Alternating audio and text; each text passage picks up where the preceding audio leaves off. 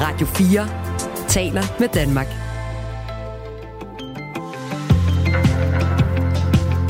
Velkommen til Radio 4 morgen. Antallet af børn mellem 0 og 17 år, der bor i øh, de mindre byer og landdistrikter i Danmark, øh, er faldet med knap 15 procent fra øh, 2012 til 2022. Altså de seneste 10 år. Det viser tal fra Danmarks Statistik. Det er øh, en øh, bevægelse, som har været længe undervejs, men øh, nu øh, kan man altså se, at det går kun én vej, og det er ned for, øh, for de små byer, når det handler om at, at tiltrække børnefamilier. Lemvig Kommune er den kommune, der er hårdest ramt på landsplan.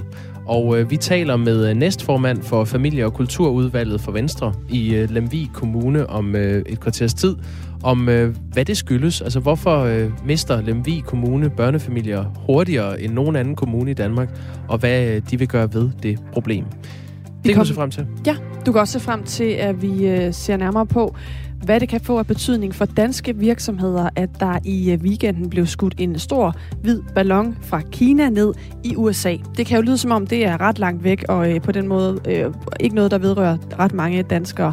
Men der er jo altså en del danske virksomheder, som øh, har aftaler med Kina, og øh, hvor de her spændinger, der er mellem USA og Kina lige nu, måske også kan få en betydning. Det skal vi i hvert fald tale med øh, både Dansk Erhverv om, og faktisk også med en, der øh, har en, øh, et firma med produktion i Kina. Det er om sådan en lille halv times tid.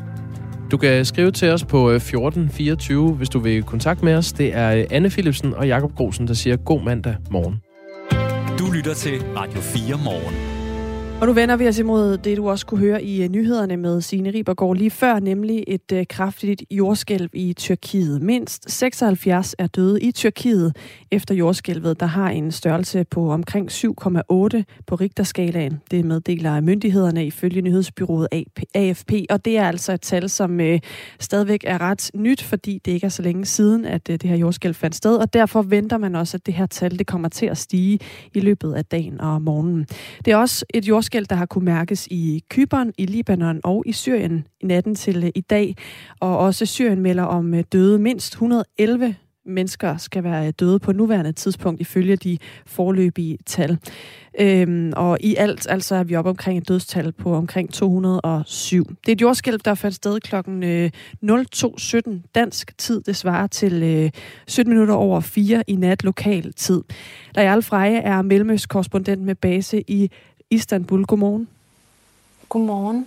Hvad er status på situationen i Tyrkiet, hvor du befinder dig lige nu?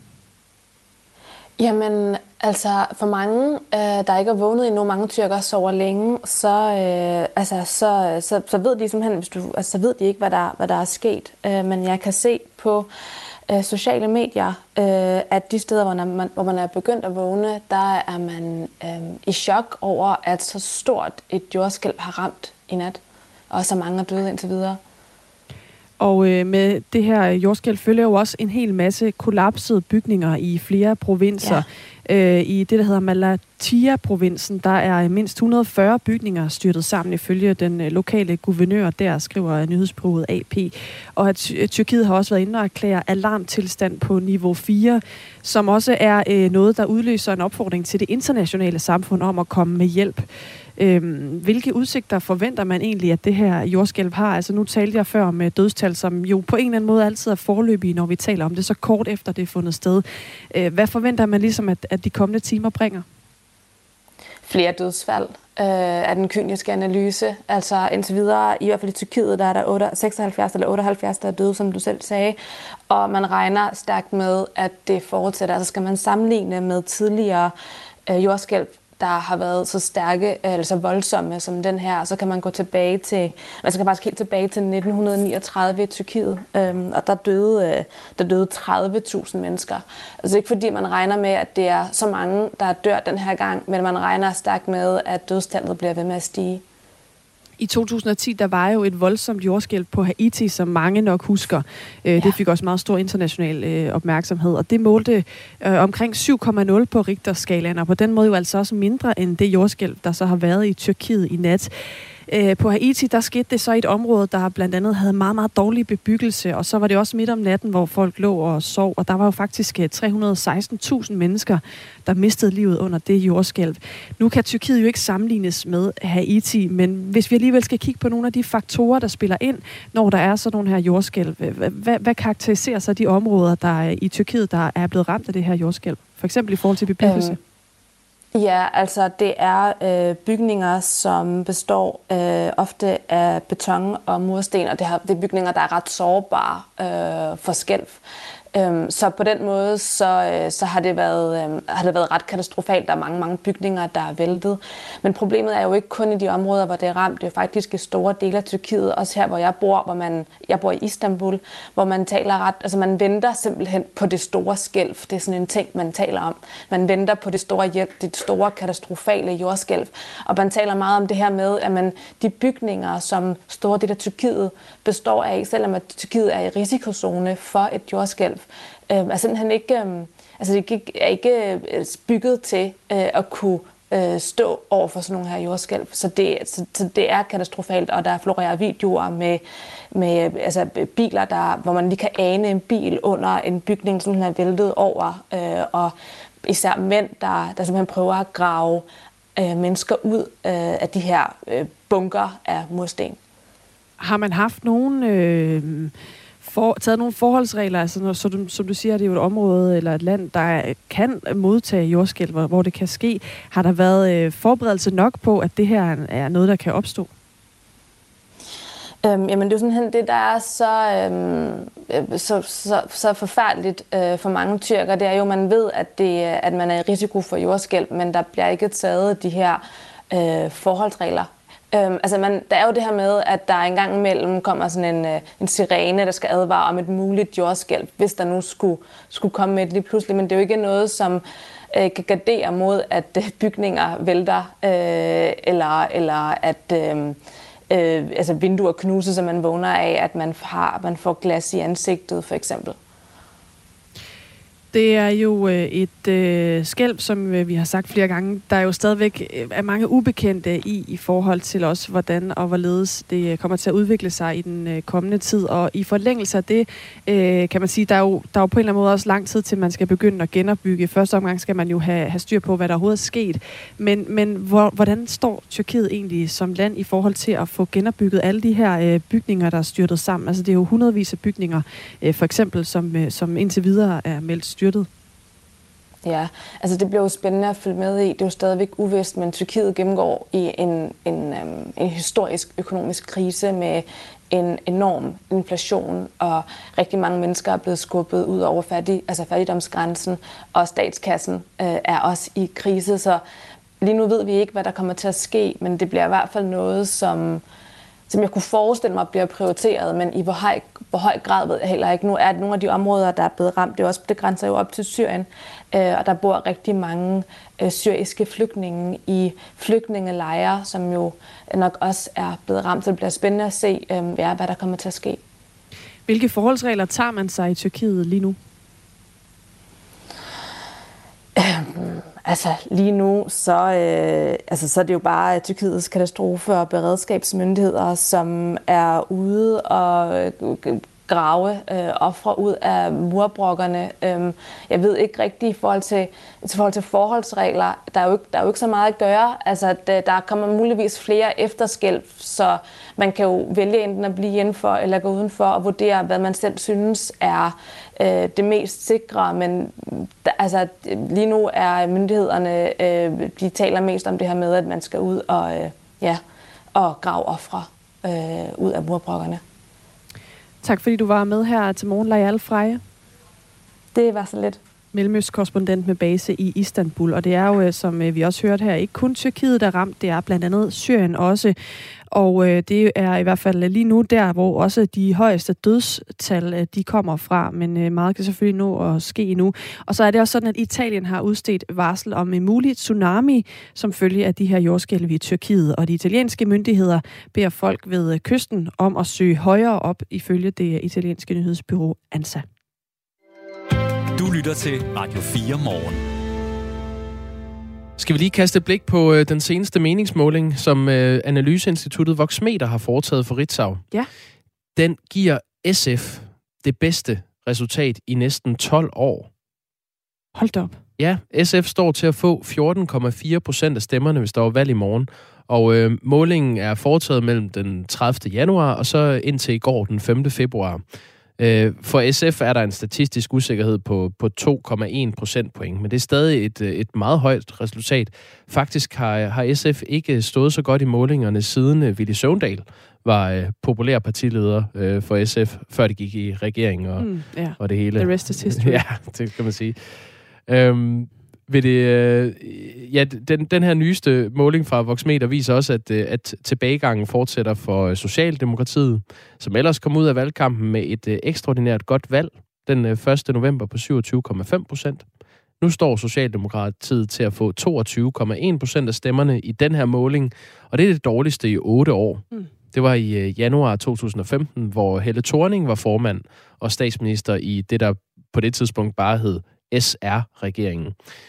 Øh, den her dårlige måling, den kommer jo midt i øh, kolossal utilfredshed med øh, Stor Bededag. Vi har også været omkring den her til morgen. Ja, vi havde fat i, øh, hvad var det, det var? Det hed Blik og Rør Arbejderforbundets ja. øh, forbundsformand, som var med på den her demonstration, der fandt sted i går, øh, hvor FH, fagbevægelsens hovedorganisation, øh, mener, at der var 50.000, der var mødt op for at ja. vise deres utilfredshed med det. Præcis. Øhm, Ja. Regeringen øh, bestående af Socialdemokratiet, Venstre og Moderaterne står i målingen til at få 74 mandater.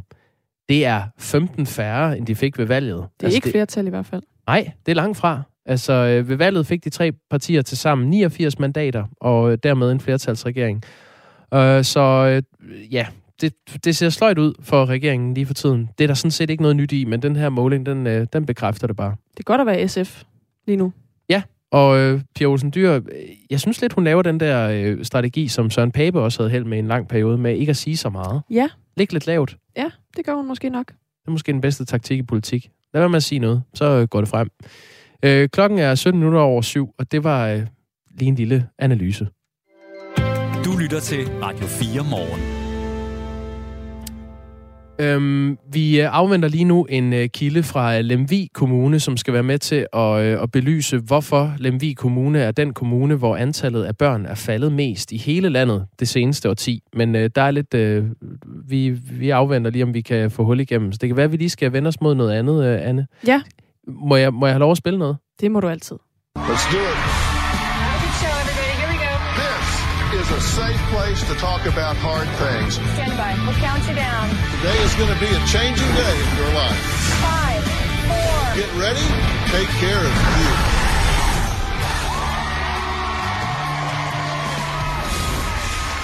Det lyder som øh, lyden af min øh, barndoms eftermiddag på øh, TV3. Ja, med en stor skål, skulle jeg sige, stor tallerken fuld øh, polychokolademad. Okay, og ja. så er det bare at læne sig tilbage bare... og høre om folks øh, fuldstændig bizarre problemer. liv, ja. Jamen, øh, det er jo Dr. Phil. Ja. Um, Phil McGraw, som han hedder. Hedder han det? How do you do? Ja, Nå, 72 år er han blevet, og øhm, han vil ikke længere lave Dr. Phil. Nej. Efter 21 år på skærmen er det slut med det. Nå. Øhm, ja, hvad kan vi sige om det? Kan altså, vi han, sige har noget jo, han har jo også fået lidt kritik i løbet af årene. Det har han. For at være, måske være med til at udstille nogle mennesker, der havde det lidt svært. Sådan på en meget øh, underholdende måde, ikke? Uden det, de helt kunne gøre noget ved det. Man kan også høre det her, det er jo meget øh, amerikansk, men ja. det lyder jo næsten som sådan en blanding mellem øh, øh, Beverly Hills og øh, Jerry Springer, sådan noget ja. øh, freakshow-agtigt ja, præcis. Øh, fjernsyn. Og jeg kom bare til at tænke på, jeg har jo faktisk, øh, har jeg nogensinde fortalt, at jeg har mødt Dr. Phil? Nej, du har ikke. Nej. Jeg var øh, i 2009, var jeg, fik jeg lov at, øh, at være publikum til David Lettermans øh, øh, Late Show. Ja. Øh, det kunne man gøre, hvis man øh, kom ned på Times Square, øh, så skulle man øh, udfylde nogle formler og sådan noget, og så, så kunne man komme i betragtning til at komme med op og overvære en udsendelse. Og der var jeg så heldig at få lov. Øh, og der sad jeg så i det her publikum, som jo bliver notchet helt vildt, så nu skal I klappe, nu skal I grine. Er det nærmest med skilte, de ja, står? det er lige før. Øhm, og så viser det sig så, at man ved ikke, hvem der er gæster no. inden man sætter sig ind øh, i studiet. Det var så Dr. Phil og U2. Nå. Jeg spørger mig lige, om jeg det fik med en det? lang næse. ja, det var da så lidt Jamen altså, det, det, var da, det var da store navne, men øhm, jeg tror, jeg havde håbet på noget, på noget lidt andet Ja, dengang. det kan jeg da godt forstå. Men der var Dr. Phil, og han var inde og fortælle om, øh, om sit uh, tv-show, og det er jo efterhånden mange år Hvor siden. kedeligt, Ja. egentlig. Men nu er det slut Ja. med Dr. Phil. Dog vil Phil McGraw kaste over et nyt tv-projekt, og det øh, bliver lanceret i 2024, oplyser CBS Media Ventures. Nå, hvad, Så, øh, hvad, det ved man ikke, hvad det skal handle om. Nej, altså Dr. Phil, eller Phil McGraw, som vi nu skal lære at kalde ham, siger selv, det har været et fantastisk kapitel i mit liv og min karriere, siger han i en erklæring. Men mens jeg bevæger mig væk fra tv i dagtimerne, er der så meget mere, jeg har lyst til at lave. Og så siger direktøren så for CBS Media Ventures, selvom hans show slutter efter 21 år, er jeg glad for at kunne sige, at det gør vores forhold ikke. Kryptisk. Det er alt, hvad vi ved om den sag. Det er meget spændende. Så der skal nok komme mere øh, Phil på din tv-skærm, hvis du er i det humør. Nu øh, kan vi kigge mod Lemvi. Klokken er 21 minutter over syv. Du lytter til Radio 4 morgen. For det er sådan, at antallet af børn, der bor i byer med færre end 5.000 personer, er faldet drastisk i øh, langt de fleste kommuner de seneste 10 år. Det viser tal fra Danmarks Statistik. Og øh, den negative udvikling resulterer så blandt andet i flere skolelukninger i de her byer. I Lemvig Kommune er øh, antallet af børn mellem 0 og 17 år faldet med en tredjedel. Og det er øh, altså den kommune, hvor antallet af børn er faldet mest i hele landet det seneste årti. Tina Bol van Ingen er næstformand for Familie- og Kulturudvalget for Venstre i Lemvig Kommune. Godmorgen. Godmorgen. I mister børnefamilier hurtigere end nogen anden kommune i Danmark. Hvad er grunden til det? Ja, det er jo en af de første pladser, vi ikke er så glade for. Øh, Ja, det kan jeg godt forstå. Øh, blandt, ja. Øh, jamen, det er faktisk noget, vi har set ind i i de sidste 10 år, at øh, der bliver kun født mellem 150 og 170 børn i hele Lemvig Kommune og det per år, og det er der blevet de sidste 10 år. Øh, vi er jo en kommune, der dækker langt mod øh, nordvest, og øh, vi sender jo øh, glad vores øh, øh, unge mennesker afsted, når de skal videreuddanne sig. Og så kan det være rigtig svært at få dem trukket tilbage, fordi de tager selvfølgelig over til Østland eller til helt til København og videreuddanne sig. Men det er, det er svært at få dem lukket tilbage, selvom vi synes, at øh, vi har det godt herovre i det nordvestlige og har nogle gode tilbud til vores øh, børn og unge mennesker. Hvad vil I gøre for at få øh, flere børnefamilier til at tage den anden tur og slå sig ned i Lemvig? Jamen, det er jo noget, vi arbejder benhårdt på, og øh, vi arbejder jo med bosætning, ligesom alle andre kommuner garanteret også arbejder med bosætning. Men vi har jo den udfordring, at øh, ja, vi er så få børn, eller får så få børn hver eneste år, og det har vi fået igennem mange år. Og, men vi ved også, at vi er nødt til at bruge lidt ekstra penge på vores skolesystem, fordi at vi skal have attraktive lokalområder, hvor der er skoler og pasningsordninger og ja, foreningsliv og, og købmand. Så øh, det bruger vi lidt ekstra ressourcer på. Der er i alt, øh, så vidt jeg er orienteret, otte skoler og tre friskoler i Lemvig Kommune. Er det ikke korrekt? Det er korrekt. Ja, og, og i sidste uge besluttede I så i kommunen at lukke 7. til 9. klasse på, øh, på tre skoler i en omstrukturering af skolesystemet, fordi der simpelthen ikke er nok børn. Øh, hvordan flugter det med, at I vil bruge flere penge på skolerne? Jamen, vi har igennem mange år brugt rigtig mange penge på skolerne. Også flere penge end, øh, end de sammenligningskommuner, øh, vi plejer at sammenligne os med. Øhm, men, men vi kunne simpelthen se ind i, at prisen den vil stige øh, voldsomt øh, inden for de næste par år. Og derfor var vi nødt til at kigge på skolestrukturen. Og det vi har gjort, det er, at vi havde seks overbygningsskoler, og nu er vi så nede på tre overbygningsskoler fra august af. Så I har tre, som har de, øh, de store klassetrin. Ja, det har vi stadigvæk. Og vi er stadigvæk øh, en af de dyreste øh, kommuner i, i landet med hensyn til, hvor mange penge vi bruger på vores skolesystem. Men, men er det ikke lidt naivt at tro, at I kan lokke flere børnefamilier til, når I samtidig lukker øh, klassetrin på flere skoler? Jo, det er der i hvert fald også mange, der har påstået. Vi har jo øh, vækket folkets fred, når man begynder at røre ved skolestruktur. Det er altid rigtig, rigtig svært at gøre sådan noget. Men, men vi tror på, at øh, vi har jo nogle rigtig gode institutioner øh, i alle lokalområder, altså fra 0. klasse, eller fra 0 år og så til 6. klasse. Så hvis vi har nogle gode institutioner, vi har nogle gode skoler, og vi har faktisk nogle nyrenoverede skoler med, vi har brugt penge på sådan nogle udendørs læringsrum og så videre, så vi synes faktisk, vi har nogle rigtig flotte faciliteter rundt omkring. Og så øh, håber vi og satser vi på, at øh, børnefamilier synes, at øh, jamen, jeg kan få passet mit barn, og de kan komme til at gå i den lokale skole, men når de rammer 7. klasse, så skal de øh, lige lidt længere væk. Hvorfor egentlig øh, finde besparelser på det her område, når det netop er så vigtigt for børnefamilierne? Ja, men vi, skulle, vi så ind i øh, en kæmpe besparelse til det her budgetår. Øh, en, jeg har været med i ni år, men det er den største besparelse, jeg har været med til at skulle finde. Og så er man nødt til at kigge ind i alle områder. Øh, men, men det er også noget med, at altså, når, når man får født, eller der bliver født 150-170 børn per år, og vi har otte skoler og tre friskoler, så kan man selv begynde at, og, og, og dividere og, og se, at øh, der er nogle steder, så bliver der nogle rigtig små klasser. Så vi så ind i nogle, at vi havde nogle klasser, hvor der er kun ni elever, og der synes vi heller ikke, det er rimeligt over for vores øh, unge mennesker. De skal også øh, opleve et øh, spændende unge miljø. Og så samler vi dem på tre enheder i stedet for seks, og uh, får skabt et lidt større volumen. Vi satte for en times tid siden fokus på Nordfyns Kommune, som lå på en tredje plads på den her liste, altså over kommuner, der, der mister flest børn og unge øh, i yderområderne, sådan gennem de sidste 10 år. Og øh, der pegede øh, en socialdemokrat fra, øh, øh, fra Nordfyns Kommune på, at, at det er lidt en ond cirkel, man, øh, man sætter i gang. Altså når man lukker øh, klassetrin eller lukker skoler, så bliver det også mindre attraktivt at få børnefamilier til. Øh, hvordan ser I på den problematik? Jamen, vi har et område øh, her i Lemvig Kommune, der hedder Ramme, og Ramme har for mange år siden, eller for en otte år siden, der, der kunne de godt se, at de havde simpelthen ikke øh, nok børn til, og, og, og, til deres skole, så de gik sammen med nabobyen. Og der har de så gjort sådan, at øh, skolen den er i Ramme, og daginstitutionen er i Lumber, som der er nabobyen.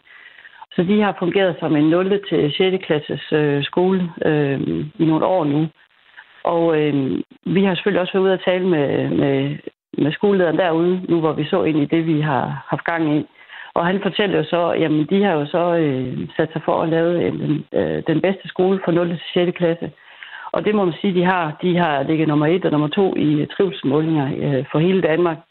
Og øh, sidst de skulle ansætte en ny lærer her i, i efteråret, jamen der havde de 20 øh, kvalificerede ansøgere. Så øh, vi tror på, at øh, hvis man gør det øh, gør det til nogle spændende børnemiljøer ude i lokalsamfundet, jamen så øh, kan man både tiltrække øh, dygtige lærere, men man kan også øh, øh, overbevise lokalbefolkningen om, at, at det er faktisk et godt sted at bo. Og det er faktisk det eneste sted i Lemvig Kommune øh, i ramme, at der er befolkningstilvækst. Det er ikke mange, men vi tager hver enkelt med. Vi tæller hver enkelt her i Lemvig Kommune. Ja, det, det kan jeg godt forstå. Øh, Du har jo siddet i øh, lokalpolitik i tre perioder nu. Du nævnte det også før, øh, Tina Bol Fanning, at du har været øh, i, i ni år øh, i kommunalpolitik i Lemvi. Synes du, den her problematik får nok opmærksomhed for Christiansborg? Nej. Øh, jeg synes, vi hører rigtig meget om øh, nogle større byer, som der har problemer med, at de ikke kan nå at, at bygge daginstitutioner øh, hurtigt nok til alle de tilflyttere, øh, der kommer til. Så jeg vil da gerne have lidt mere øh, opmærksomhed og fokus på, at øh, hvad gør vi så ude i, i øh, de her områder, som vi er en del af, hvor vi bliver lidt øh, tyndt befolket i stedet for. Hvad vil du gerne have, man gør landspolitisk? Ja, øh, jeg, jeg, jeg, jeg ved det simpelthen ikke, fordi vi ved jo, at hvad der skal til for, at der er nogen, der flytter tilbage. Altså vi plejer at sige sådan lidt, øh, lidt som sådan sloganagtigt, at der skal job og kærlighed til, at vi får nogen til at flytte tilbage. Øh, øh, at man skal både have jobbet til, til både far og mor, men, øh, og, det, og den ene skal måske komme fra vores lokalområde, så skal man hive ægtefælden med. Men hvordan man kan øh, gøre det anderledes ned fra øh, Christiansborg, jamen det, øh, det ved jeg ikke, men det må man jo se ind i at få nogle analyser på, hvad det er, der virker, og hvad det er, der skal til. Jeg tror ikke øh, bare det er statslige arbejdspladser, vi skal flytte ud. Dem har vi også fået nogle stykker af. Øh, det hjælper selvfølgelig det hele, men øh, jeg tror, at der er rigtig mange områder, vi skal. Altså i Lemvig Kommune, der er også, når vi snakker bosætning, så snakker vi ikke bosætning som en, øh, som en enkelt del. Vi snakker bosætning ind i alle vores politikområder, fordi det er nødvendigt. Det sagde øh, Tina Bol Fanningen, som altså er næstformand for øh, Familie- og Kulturudvalget for Venstre i Lemvig Kommune. Tak fordi du vil være med. Selv tak. Klokken øh, lidt over 8 har vi netop en med med et landspolitisk sigte. Det er formanden for udvalget for landdistrikter og øer, Susie Jessen, som kommer fra Danmarksdemokraterne. Og øh, vi spørger hende, hvad vil det her udvalg gøre for at få flere børnefamilier til, øh, til landets mindste byer? Lidt over 8. Og klokken kvart i otte, der taler vi med øh, beskæftigelses- og socialrådmand i Odense Kommune, Christoffer Lillehold, fordi øh, de seneste år, der har kommunen prøvet at presse ledige fra bandemiljøet for at forhindre, at de tager imod offentlige ydelser, men ikke reelt står til rådighed på arbejdsmarkedet. Der er bare lige det, at øh, de så begynder at flytte til andre kommuner for at undgå den her aktivering. Og det skal vi tale med ham om om et kvarters tid. Lige nu, der er klokken halv otte. Nu er der nyheder på Radio 4. Italien udsteder et varsel om en mulig tsunami som følge af et voldsomt jordskælv i Tyrkiet og beder folk ved kysten om at søge højere op. Det skriver det italienske nyhedsbureau ANSA. Varslet indikerer, at det er muligt, at der er en alvorlig fare for folk, som befinder sig nær kysten, særligt i områder, som ligger lavt eller endda lavere end vandspejlet, skriver myndighederne ifølge ANSA. Selv en bølge på en halv meter kan skabe farlige oversvømmelser og meget stærk strøm, lyder det. Myter og misforståelser om sexprævention og sexsygdomme er udbredt blandt unge. Det fastslår en ny rapport fra foreningen Sex og Samfund, som arbejder for at udbrede viden om køn, krop og seksualitet. Ifølge mig, Britt Berlau, der er generalsekretær hos Sex og Samfund, er det problematisk, at de unge mangler den basale viden. Myter og misforståelser om øh, kroppen øh, og seksualitet er jo et problem, hvor man skal sikre sig for at kunne træffe gode valg senere hen øh, i livet. En undersøgelse, som er lavet i forbindelse med rapporten, viser, at 49 procent af de unge enten er fejlagtigt eller mangelfuldt informeret om, at sexsygdomme ikke kan overføres gennem overflader. Og 45 procent svarer enten forkert, eller svarer, at de ikke ved, at klamydia kan overføres gennem oral sex. Men det er ikke kun blandt de unge, at misforståelserne opstår, siger mig Britt Berlau vi kan se, at for øh, de unge er der en række myter, men det er der også for børnene øh, i form af øh, en masse misforståelser om, hvad, hvornår, er, hvornår er min krop, hvorfor gør den, som den gør, når jeg går i puberteten for eksempel. Derfor har Sex og Samfund valgt at kaste lys på myter og misforståelser om kroppen i årets uge 6-kampagne, som begynder i dag. Det betyder, at flere hundrede tusinder af børn i grundskolerne vil blive undervist i det materiale, som foreningen har udarbejdet i forbindelse med årets kampagne. Vi vil også meget gerne fremadrettet lave flere øh, digitale kampagner, så vi til stede der, hvor de unge mennesker henter deres informationer. Søndag lokal tid er arbejdet begyndt med at finde rester af den kinesiske luftballon, som et amerikansk jægerfly skød ned ud for delstaten South Carolinas kyst. Det fortæller general Glenn Van Herk fra den amerikanske hær. USA's søværn har sendt soldater til havs for at finde resterne, som kan have efterretningsværdi.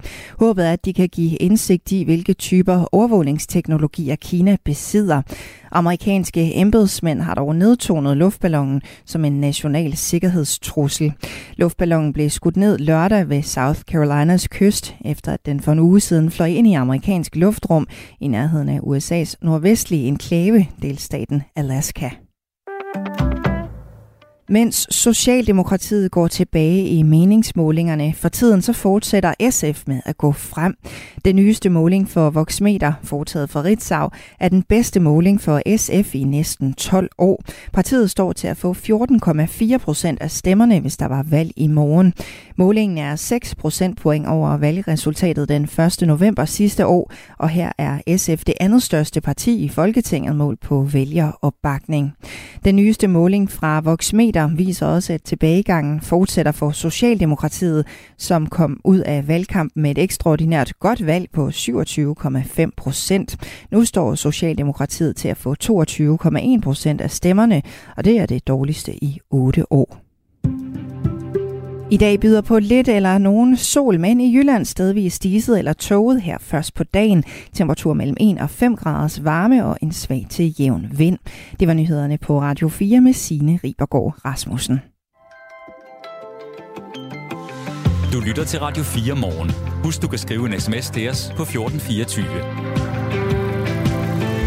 Det er der øh, flere, der har gjort i kølvandet på den øh, historie, vi har her til morgen, om at øh, der er flere områder, der får færre børn, og med færre børn følger også i flere tilfælde skolelukninger. René skriver, jeg tænker, at Lars Lykke gjorde noget rigtigt i forbindelse med øh, kommunesamlægningen, for ellers havde der været endnu flere besparelser, der skulle findes nu.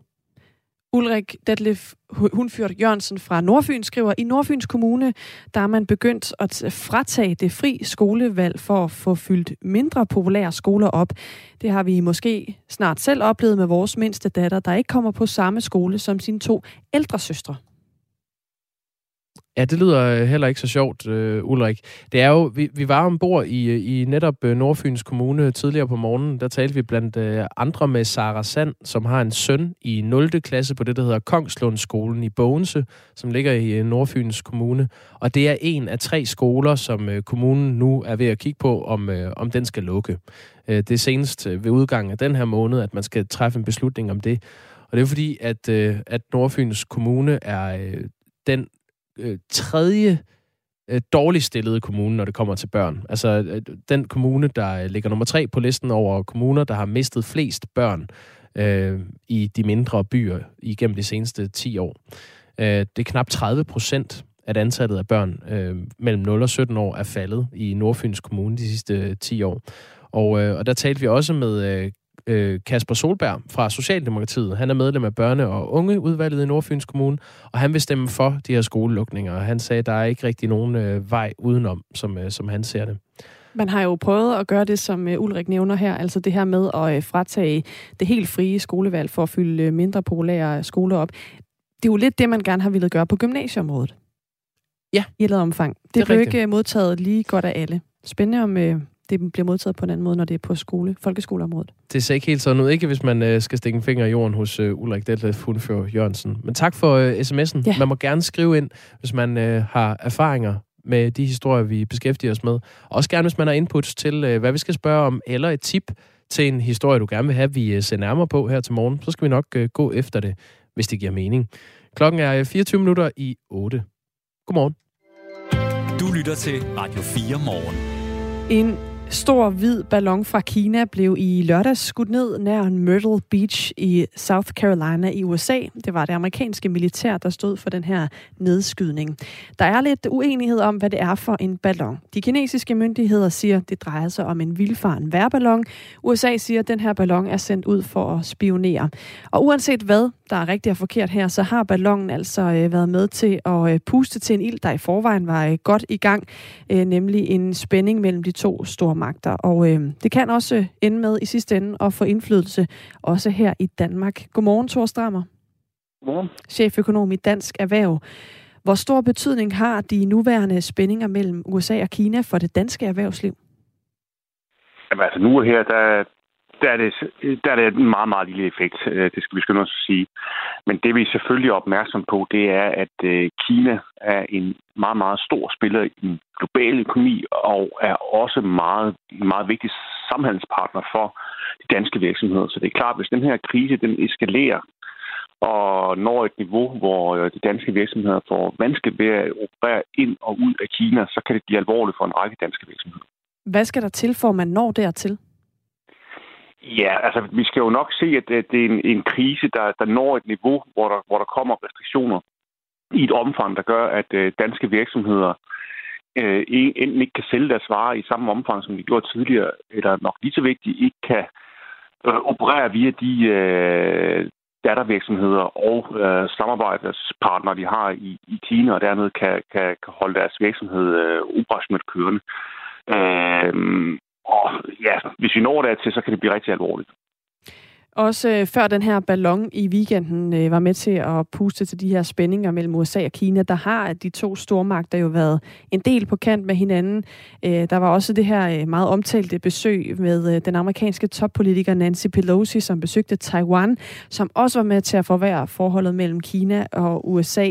Øh, nu nævner du her, Thor Strammer, at øh, sank- øh, restriktioner og sanktioner ville kunne være noget, som øh, kunne få betydning for danske virksomheder, hvor øh, altså, hvornår tror du, at man kunne ende i den øh, situation? Altså, hvor mange flere ting skal der til, før at du ser, at man ender der? Jamen, det, det, altså, det vil sige, det er jo næsten umuligt at sige. Men jeg tror, jeg tror at øh, der er en lang snøre, øh, fordi at Kina er så vigtig. Altså, fordi øh, Kina er øh, et land, hvor, hvor rigtig mange lande har deres øh, produktion. Der er en stor sammenhæng. De er meget vigtige for den øh, globale søtransport. Øh, bare på Danmark så er det vores femte største eksportmarked, og vi har rigtig mange virksomheder, der har datterselskaber, der producerer øh, deres varer, øh, endelige varer her. Så, så jeg tror, at man må gå rigtig langt øh, for at undgå, at det her det eskalerer til et niveau, hvor man bliver nødt til at gennemføre sanktioner og andre ting. Men, men, men igen, altså, det er en, en, nogle geopolitiske spændinger, der er under opbygning, så det, det, det er selvfølgelig noget, man skal og hvis man ender der, hvor øh, der bliver indført restriktioner, og på den måde også øh, nogle andre vilkår for de danske virksomheder, hvad vil det så egentlig kunne få af betydning for øh, det danske erhvervsliv? Jamen altså, i, i, i værst tilfælde, så vil det jo betyde, at øh, de danske virksomheder inden for, ja, det er inden for fødevare, det er inden for søtransport, det er inden for medicinalsektoren, at de ikke kan sælge deres varer i Kina. Øh, og det er alvorligt, fordi det er vores femte største øh, eksportmarked. Men man skal også huske på, at øh, vi producerer stort set lige så mange varer ud af Kina, som vi sælger til Kina. Øhm, og det er danske virksomheder, som har produktion i Kina. Lige pludselig øh, ikke kan, kan sende deres varer ud af Kina til, til resten af det globale marked, så kan vi jo ramt øh, ekstremt hårdt. Øh, så, så, så kan deres virksomhed øh, fra den ene dag til den anden ikke blive operationel. Øhm, så, så, så potentielt kan det her blive rigtig alvorligt, både for, for, for danske virksomheder, men også for resten af verdensøkonomien. Men samtidig så er der jo selvfølgelig også det øh, i sådan en sammenhæng, hvor øh, virksomheder sælger til andre lande. De lande har jo også øh, tit brug for øh, de varer. Så på den måde har hverken USA eller Kina vel nogen særlig interesse i, at det her det skulle øh, gå ind og påvirke handlen, eller hvad? Nej, det er jo det, man skal sætte sin lid til. Øh, fordi at vi, vi er i en situation, hvor hverken Kina eller USA eller resten af verden rigtig kan leve med en længere periode, hvor, hvor Kina ligesom bliver sat ud på sidelinjen, fordi det vil, vil få meget store, meget, meget store konsekvenser for, for verdensøkonomien. Og det er også dermed, at, øh, at der er selvfølgelig et begrundet håb om, at vi ikke vi igen er der. Øh, at det ikke det bliver en konflikt, der, der så, så at sige bliver på det diplomatiske niveau, som ikke kommer til at ramme øh, de danske virksomheder direkte. Fortalte altså uh, Thor Strammer, cheføkonom i Dansk Erhverv. Tak fordi du var uh, med her til morgen. Selv tak. Og vi har også øh, Martin Thomsen med, som er medejer af firmaet øh, Group, som øh, laver tilbehør til tag og facader i byggeindustrien. Martin Thomsen, godmorgen. Godmorgen.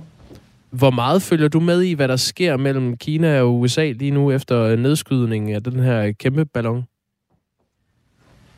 Jamen, jeg tror ikke, jeg følger øh, meget mere med, forstået på den måde, at øh, jeg følger, mit, en del af mit job det er at følge med i, hvad der foregår i Kina. Øh, måske ikke så meget på det helt store politiske niveau, men jeg har en naturlig interesse øh, for Kina, fordi at det, det er det, der fylder mest i mit arbejde. Jeg har boet i Kina og arbejdet med det i 20 år snart.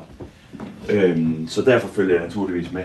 Men som det også lige blev sagt, så tilslutter jeg mig også øh, det synspunkt, at der er utrolig langt fra det, som opleves og høres om i, i, øh, på det store politiske niveau, og så det, vi som opererer, hvad skal vi sige, på landjorden i Kina, øh, vi, vi har oplevelser. Martin Thomsen, jeg ved ikke, hvor langt du er fra din øh, mikrofon, men jeg vil gerne bede dig om at komme, øh, komme så tæt på den som muligt. Så får vi lidt bedre lyd på dig. Det kan være, det bliver lidt bedre. Øh, kan jeg lige høre dig sige noget? Og så var det helt skidt. Uh, Martin Thomsen, er du med os stadig? Kan I høre mig nu? Ja, sådan. Langt bedre. Tak skal du have. Uh, du er altså med, med ejer, hedder det, af, uh, siger du UL Group? UL Group? Ja. Ja, med ansvar for uh, firmaets Group, ja. produktion i, uh, i Kina. Og I har haft uh, produktion i Kina i godt og vel 20 år. I, lige nu har I omkring 75 ansatte på en uh, produktionsfabrik i Kina. Aktiviteterne i Kina står ja. for omkring 10 procent af jeres øh, produktion. Øh, hvordan vil I blive berørt, hvis der på et tidspunkt bliver indført øh, restriktioner på handel med Kina, ligesom vi tidligere har set det i forhold til Rusland? Jamen altså, vi har jo haft en, en udmærket generalprøve, om man så må sige, i form af coronanedlukning, hvor vi lige pludselig ikke kunne øh, komme på vores egen fabrik i en måned. Øhm, og det var selvfølgelig en, en stor udfordring for os. Øhm, det har vi selvfølgelig lært af, og øh, har også tidligere forholdt os til, at, at varerne kommer øh, langvejs fra. Vi har generelt ikke nogen varer i Kina, som vi teknisk set ikke vil kunne producere andre steder i verden, herunder på en af vores øh, fabrikker i Danmark. Men det er klart, at det er ikke noget, vi, vi, vi går og har en komplet dublering af til daglig. Vi er afhængige på den korte bane af vores øh, 75 øh, rigtig dygtige medarbejdere på vores øh, kinesiske fabrik, og også det leverandørnetværk, som, som vi har i Kina. Men, men, men øh, mit job og, og, og mine øh, øvrige medejere af firmaet, vi får, vi, det er selvfølgelig at sikre firmaets stabilitet, og også på den måde forholde os til, at vi skal kunne producere de fleste af vores varer på så mange lokationer som muligt. Men vi så jo også varer rundt omkring i hele Europa, og på den måde er vi jo også afhængige af at få varer ind hver eneste dag fra, fra andre lande. Øh, vi, får, vi får varer fra Grækenland og fra Norge og andre steder i Europa. Hvis, hvis der som sådan ikke er noget i vejen for, at I producerede øh, det, I producerer i Kina i Danmark i stedet, hvorfor, hvorfor øh, har I så gang i produktion i Kina? Jamen, det har vi flere årsager. Hvis øh, nogle af de varer, vi producerer i vores fabrik, bliver også solgt lokalt i Kina, så vi har øh, hvad hedder det, produktion og øh, leverancer til den kinesiske øh, tag- og byggeindustri. Øh, det er en del af vores forretning. Øh, og så har vi nogle, en del af vores produkter, som vi med, med stor fordel kan producere i Kina. Det er ikke nogen hemmelighed. Kina både øh, økonomisk, men også på nogle områder teknologisk er, er langt fremme, som gør, at vores produkter bliver øh, billigere, mere attraktive. Og vi, det er jo selvfølgelig den samme historie, som vi også oplever i, i alle mulige andre brancher, at vores kunder ønsker også at få nogle, nogle gode øh, produkter til, men, men også til en pris, som er attraktiv. Rigtig mange af vores produkter sælges jo øh, ud i Europa. Øh, vi eksporterer øh, cirka halvdelen af vores varer øh, til Europa og afsætter den anden halvdel øh, i Danmark.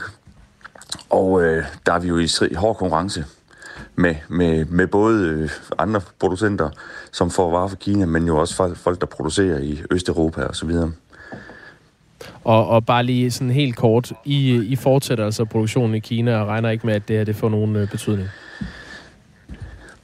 Vi har øh, 75 rigtig dygtige, engagerede medarbejdere, som, som, som vi har et stort ansvar for at have bygget en organisation over, over 20 år, og det har vi tænkt os at blive ved med. Det er en rigtig, rigtig godt aktiv for vores forretning, at vi også er i Kina, men det er ikke, øh, det er ikke et ben, som, som, som, som udelukkende gør, at vores, som er grundlaget for vores forretning. Det, det er fordelt på mange markeder og på mange, mange områder geografisk. Tak skal du have, Martin Thomsen. Velkommen. Altså medejer af firmaet Jual Group, som uh, laver tilbehør til tag og facader i byggeindustrien og har 75 ansatte på en produktionsfabrik i Kina. 13 minutter i 8. En 8-årig pige kæmper for at trække vejret. Det i et lægehus. Ja, det er korrekt skift. På gulvet foran hendes far stopper hendes hjerte med at slå. Hvad er vi på vej til? Vi har fået bekræftet, at det er stop på et 8-årigt barn skift. Hvordan kan det ske? Vi kommer ikke til at udtale os om det, eller at du skal have noget agtindsigt herfra. Lyt til den døde pige i lægehuset i Radio 4's app, eller der, hvor du lytter til podcast. Radio 4 taler med Danmark. De seneste fem år har Odense Kommune gennem en øh, specialenhed presset ledige fra bandemiljøet for at forhindre, at de tager imod offentlige ydelser, medmindre de reelt står til rådighed på arbejdsmarkedet eller er på vej i uddannelse. Og det betyder blandt andet, at bandemedlemmer i modsætning til andre grupper skal have en samtale hver dag kl. 8.00. Og hvis ikke de møder op, øh, og hvis de møder op uden at have en, øh, ikke møder op og ikke har en god grund til det, det er det, jeg prøver at sige. Og hvis ikke de deltager aktivt, så bliver de sanktioneret med det samme. Men i takt med, at kommunen altså har strammet grebet og lavet øh, flere regler på det her område, så er man også stødt ind i en ny udfordring. For bandemedlemmerne er begyndt at flytte til andre kommuner for at undgå den her aktivering og stadig kunne være på offentlige ydelser. Det skriver Jyllandsposten. Christoffer Lilleholdt er beskæftigelses- og socialrådmand i Odense Kommune for Venstre. Godmorgen. Godmorgen. Hvad er øh, konsekvenserne ved den her finte, hvis man kan kalde det det, som øh, bandemedlemmerne benytter sig af? Men konsekvensen er jo, at man kan undgå den her, vi vil jo kalde voldsom aktivering, vi laver bandemedlemmer. Vi vil ikke acceptere, at bandemedlemmer lever på offentlige ydelser, og derfor har vi sat et stort aktiveringssystem i gang, der sikrer, at de enten går ud af ydelsen og frasiger deres ydelse, eller at de så øh, går hen imod enten uddannelse eller job. Men det er klart, at det kan alle kommuner jo ikke sætte op, fordi i Odense Kommune har vi relativt mange bandemedlemmer, øh, og har en relativt stor bandeindustri, hvis man kan kalde det det. Øh, det har man jo ikke på øh, Langeland, på Ærø, i Kateminde, og derfor vil de jo heller ikke kunne sætte det samme system op. Og da det er en myndighedsafgørelse og træffe en sanktion, så skal man have det internt i kommunen, fordi vi har også undersøgt, om man kunne lægge det ud. Og vi kan konstatere, at der er nogle af de her bandemedlemmer, der simpelthen flytter adresse, fortsætter deres virke med at være bandekriminel i Odense, men har deres adresse i en anden kommune. Spørgsmålet er så også, om de bor i en anden kommune, det kan vi jo ikke finde ud af, men alt andet lige, så begår de i hvert fald stadig kriminalitet i Odense, og det er vi selv sagt rigtig sure over. Hvordan ved I, at det er på grund af de her øh, særlige øh, sanktioner eller regler, I, I har lavet i målrettet bandemedlemmerne, at de ender med at flytte ud? Vi kan i hvert fald konstatere, at øh, nogle af dem, der er på ydelse, at de flytter til andre kommuner. Øh, og i og med, at de er på ydelse og er i vores system, og vi aktiverer dem, og de derved flytter til en anden kommune, hvor vi i hvert fald har en meget, meget stærk indikation af, at de fortsætter på deres ydelse i den anden kommune, jamen, så kan vi jo, må vi jo nok sige, at vores formodning er, at de fortsætter med at være, være på ydelse og samtidig på bandekriminalitet. Og så kan vi jo konstatere, at de stadig begår sig i bandemiljøet i, i Odense og har tid til det, øhm, og dermed jo nok ikke har et job i en anden kommune. Men kan I også se, at dem, øh, I registrerer her, det er nogle af dem, der så ikke har fuldt de regler, der også er? Fordi det er jo også øh, kun i de tilfælde, tænker jeg, når de ikke møder op til de her møder og ikke deltager aktivt, at de bliver sanktioneret og, og altså ikke kan få lov til at øh, få den her øh, ydelse. Kan I se, at det netop er dem?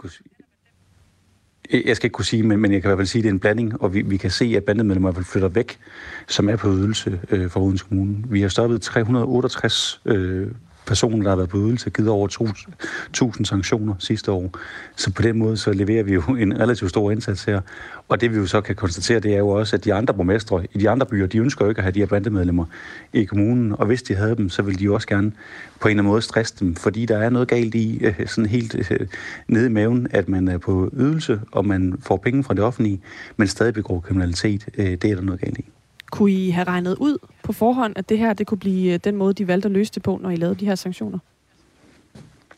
Ja, det kunne vi sikkert godt, men, men i første omgang, så har vi jo gået meget over i at få opsat det her system. Øh, det er ikke noget, vi sådan har hørt andre kommuner øh, gør, gør sig i, men, men i Odense, der har vi valgt at sige, der bruger vi nogle ekstra penge. Og det gør vi med åbne øjne, fordi vi også godt ved, at det her det er jo ikke nødvendigvis noget, der får dem i job eller uddannelse, men det skulle gerne skræmme dem væk fra at være på offentlig ydelse. Formålet med øh, den her specialenhed i Odense, det er jo at gennemføre sådan en særlig systematisk beskæftigelsesindsats over for bandekriminelle, som altså er på offentlig forsørgelse. Hvert år der øh, vælger i gennemsnit 20 personer fra det odenseanske bandemiljø at frasige sig offentlig forsørgelse, fordi de ikke vil samarbejde med den her specialenhed, hvor der altså bliver stillet nogle andre krav til dem.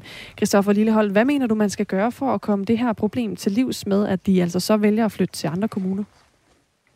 Sammen med de andre fynske borgmestre, der har vi jo taget kontakt til det er jo i første omgang justitsministeren, men nu kan forstå, at beskæftigelsesministeren har overtaget, overtaget sagen, øh, at vi skal have lov til lige at, at give en lille notifikation til de andre kommuner, når en, når en borger flytter, om at øh, vi har en formodning om, at personen er bandekriminel, og vi har tidligere oplevet, at personen har været på, på offentlige ydelser.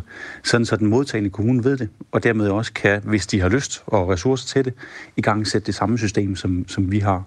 Øh, vi har set, øh, både på det her område, jo det er noget med ydelser, men vi har også set på Bande Klubhus, at de afsøger markedet. De ser hele tiden, hvor kan vi få ro til at begå vores kriminalitet, både på Fyn og også i, i andre dele af landet. Og lige så snart at vi stresser dem, lige så snart vi udfordrer dem, jamen, så begynder de at flytte væk. Og det er uanset om de er på offentlige ydelser, eller om de har bandeklubhus. Altså forsøger de hele tiden at finde steder, hvor der er ro. Og det skal de ikke have lov til. Øh, og derfor er jeg også glad for, at jeg kan læse, at, øh, at beskæftigelsesministeren nu vil gå ind i, at inden sommer skal der findes en løsning på det her, men at der er nogle stærke udfordringer omkring GPDR, som der skal løses. Ja, det er nemlig lige præcis det, der er, der er meldingen fra beskæftigelsesminister Ane Halsbo Jørgensen fra Socialdemokratiet, siger hun til Jyllandsposten. Netop, at der er også nogle juridiske overvejelser her i forhold til GDPR. Hvad er det præcis øh, ved GDPR? Det er jo ikke sådan noget, vi alle sammen lige bruger hele tiden øh, til hverdag, der gør, at I øh, har svært ved at, at få en løsning på det her problem problem? Jamen, vi må simpelthen ikke give oplysninger om borgere til andre kommuner, øh, medmindre de har givet samtykke til det. Og de her personer, det er nogen, der meget sjældent giver samtykke til noget som helst. Øh, og så er det jo samtidig også øh, stærkt personfølsomt, at man er på en offentlig ydelse, og også stærkt personfølsomt, at øh, hvad man begår i sin fritid, og hvad man har af kriminelle aktiviteter. Så på den måde er det jo øh, inden for GPDR noget, noget af det, som, er, som slår allermest ud. Øh, men vores argument er jo det, at den anden vej, at det er jo mellem offentlige myndigheder øh, og sådan set mellem ligestillede offentlige myndigheder fra en kommune til en anden kommune. Øh, og den kontanthjælp, man modtager, som det oftest er, vil jo være den samme, man modtager, og det vil nærmest være den samme kasse, som staten refunderer. Så på den måde mener vi ikke, at der bør være forskel. Sådan sagde altså Christoffer Lillehold, der er beskæftigelses- og socialrådmand i Odense Kommune fra øh, Venstre. Tak fordi du var med. Selv tak. Klokken er 6 minutter i 8. Lytter til Radio 4 morgen. Nå, men Anne, det var øh, helt efter øh, bogen, da en mand gik nøgen rundt i øh, byen Aldaya i den spanske region øh, Valencia. Nå, det var lige efter bogen. Ja. Hvad er det for en bog? Det var helt Spændende efter reglerne. bog, jeg ikke har læst. Jamen, det var lovbogen. Nå. Altså, en, en mand har stavret rundt uden en travl på kroppen i det offentlige. Øhm, han fik så en bøde. Altså, det her det, det er foregået i Spanien. Ja. Så får han en bøde, men nu har han rettens ord for, at det øh, var altså ikke mod reglerne, at han øh, fik lov til at dalle rundt øh, nøgen. Han forsøgte faktisk også at møde op til retssagen nøgen. Nå, men Øh, det hvad kan- stoppede ham dog for det? Øh, jamen, øh, han mødte faktisk op i retten kun iført et par støvler, men så blev han bedt om, lige, gider du lige tage noget tøj på, hvis du ønsker at træde ind i retsbygningen, og det gjorde han jo. Det er også det der med, hvis man har bare til på øh, varm asfalt. Ja. Der er han alligevel pragmatiker. Eller på det kan jeg godt stranden, lide. Ja. hvis øh, solen har stået og bagt. varmt sand. Ja, det, det er nemlig, men, brænder. men ellers er det jo rart at, øh, at gå rundt, som Gud har skabt en. Er det det? Øhm, det synes øh, Alejandro Colomar i hvert fald. Han okay. er 29 år gammel, og øh, han har åbenbart for vane at bevæge sig rundt i det offentlige. Det har han gjort siden øh, 2020, og han har primært mødt opbakning, melder historien fra nyhedsbyrået Reuters. Okay. Jeg ved ikke, hvad de bygger det på. Nej. Øh, men nu slipper han altså for at betale en bøde, så han kan fortsat øh, begive sig rundt ud i landskabet, som han er. Kan vide, om man egentlig må, må det her i Danmark? Ikke, at jeg har planer om det, men jeg tænker... Det er faktisk et godt spørgsmål. Det Må man det? Ikke. Må der er jo man- selvfølgelig nogle blodfærdighedsregler og sådan noget. Ja. Øh, må man, nu kigger jeg ud på vores øh, producer, Magnus Bang, som øh, ved alt muligt. Øh, Magnus, Nick, hvis du ved, om man må øh, gå nøgen rundt øh, på øh, gågaden i øh, Aarhus. Han ryster på hovedet. Han ryster på hovedet, det ved Det jeg. kan være et tegn på, at han ikke ved det. Okay, jamen, det må du da gerne skrive ind. Hvis du sidder inde med viden om, hvorvidt man må være nøgen i det danske samfund, sådan øh, bredt betragtet, så må du gerne lige øh, skrive ind. Det er i hvert fald øh, helt efter bogen, at man har gjort det i Spanien. Hvis du er den danske, hvad hed han? José? Alejandro. Alejandro. José, det var enormt fordomsfuldt sagt. Nej, det var det ikke. Alejandro Colomar. Okay. Øhm, ja. Ja. Den, øh, den nøgne øh, betvinger. Du lytter til Radio 4 morgen. Vi øh, kan også lige runde en øh, anden historie, som øh, i virkeligheden udspringer af det midt- og vestsjællandske. Det er midt- og vestjyllands politi, vi er herhjemme igen, som øh, leder øh, efter ejeren af en drone, som har øh, forsøgt at fragte hash ind på den lukkede afdeling af Sankt Hans Hospital i Roskilde. Mm. Det er ren Olsenbanden. Det siger vagtchefen selv. Nå, Så det er, ja, ikke, okay, noget, det er ikke min påstand. Det kan vi også sige så. Ja, præcis. Øhm, de får simpelthen en melding om, at der flyver en drone rundt. Den har en pakke hængende ned fra en snor. Og den flyver så ind på den lukkede afdeling. Øh, og så øh, er politiet jo selvfølgelig hurtigt til lige at få hapset den, og så finder man så ud af, at der er noget hash i den her pakke. Øh, der er åbenbart nogen, der holder... de- De siger sådan her, der var nogen, som greb fat i snoren og holdt dronen, så den ikke kunne komme væk derfra. Så nu har vi dronen og hashen, siger vagtchefen. Jeg ved ikke, hvem den nogen er. Om det er en, øh, en der har været der. Altså, ja. En indsat, En indsat eller en eller øh, medarbejder? Nej, det ved jeg ikke. Men i hvert fald så siger han også, øh, altså det dur jo selvfølgelig ikke, at man afleverer narkotika til nogen, der er på en lukket afdeling. Det må man ikke. Men selve måden at gøre det på, der er vi jo over i Olsenbandens stil, når der hænger sådan en snor på en meters penge under den her drone, siger han altså. Vagtchefen. Jamen, det er da også rigtigt. Det kan jeg bare Men godt det er da opfindsomt. Ja, er det det? Ja, det ved jeg faktisk heller ikke, om det er. Men altså, det er jo det er da en måde at forsøge at omgå Det er-. Men, men sådan en drone, det, altså en drone, den siger jo også en øh, bzzz Ja, det er sådan lyd. lidt en bilyd. Og det skulle vist være en ret sådan lidt dyr drone. Sådan, måske også lidt stor drone i virkeligheden. Nå. Jamen, ja. øh, den gik ikke. Nej, så Olsenbanden. hvis man er, er ejeren af dronen, så kan man bare, og hedder Egon Olsen, kan man bare lige melde ind. hundehoveder og hængerøve. Øh, I øvrigt, apropos hængerøv, vi har fået en opdatering på, om man må gå nøgen rundt i Danmark. Ja. Øhm, der findes ikke nogen lov i Danmark, der direkte fastsætter, hvor og hvornår man må være nøgen, men der er nogle få begrænsninger. Øhm, det, det er generelt tilladt at bade nøgen på stranden, også Ja. selvom det ikke er en nudiststrand. Okay. Øh, der er en, øh, det, der hedder ordensbekendtgørelsen, øh, kapitel 2, som hedder sikring af den offentlige orden med videre, øh, paragraf 3, styk 2. Det er forbudt at udvise uanstændig eller anstødelig opførsel, der er egnet til at forulempe andre eller vække offentlig forarvelse. Øh, styk 4 øh, står der så, øh, begås de nævnte handlinger på stedet, hvortil der ikke er almindelig adgang, medfører de for- forstyrrelser af den offentlige orden, så kan politiet påbyde, at de bringes til ophør. Altså at folk tager tøj på, øh, hvis det er det, det okay. handler om. Så øh, det må man altså gerne øh, visse steder i Danmark begive sig ud som øh, i sit Adams eller Eva kostyme. Så lærte vi også noget nyt i dag. Ja. Det var dejligt. Nu, øh, nu nærmer vi os øh, et nyhedsoverblik ved øh, Signe Ribergaard Rasmussen. Og på den anden side af det skal vi se nærmere på den udvikling, som vi har beskrevet her til morgen, der altså handler om, at antallet af børn mellem 0 til 17 år i byer op til 5.000 indbyggere er faldet dramatisk de seneste 10 år. Der er simpelthen færre børnefamilier, der slår sig ned i de mindre byer. Det viser tal fra Danmarks Statistik. Vi har talt med flere kommuner her til morgen om, øh, om de problemer, blandt andet Lemvi, som er øh, på en lidet flatterende førsteplads, hvad det angår, og også i Nordfyns øh, Kommune, hvor de har problemer. Og hvad vil landspolitikerne så gøre ved det? Det spørger vi Susie Jessen fra Danmarksdemokraterne om. Hun er øh, formand for Folketingets udvalg for landdistrikter og øer. Det er om fem minutter. Nu er klokken 8.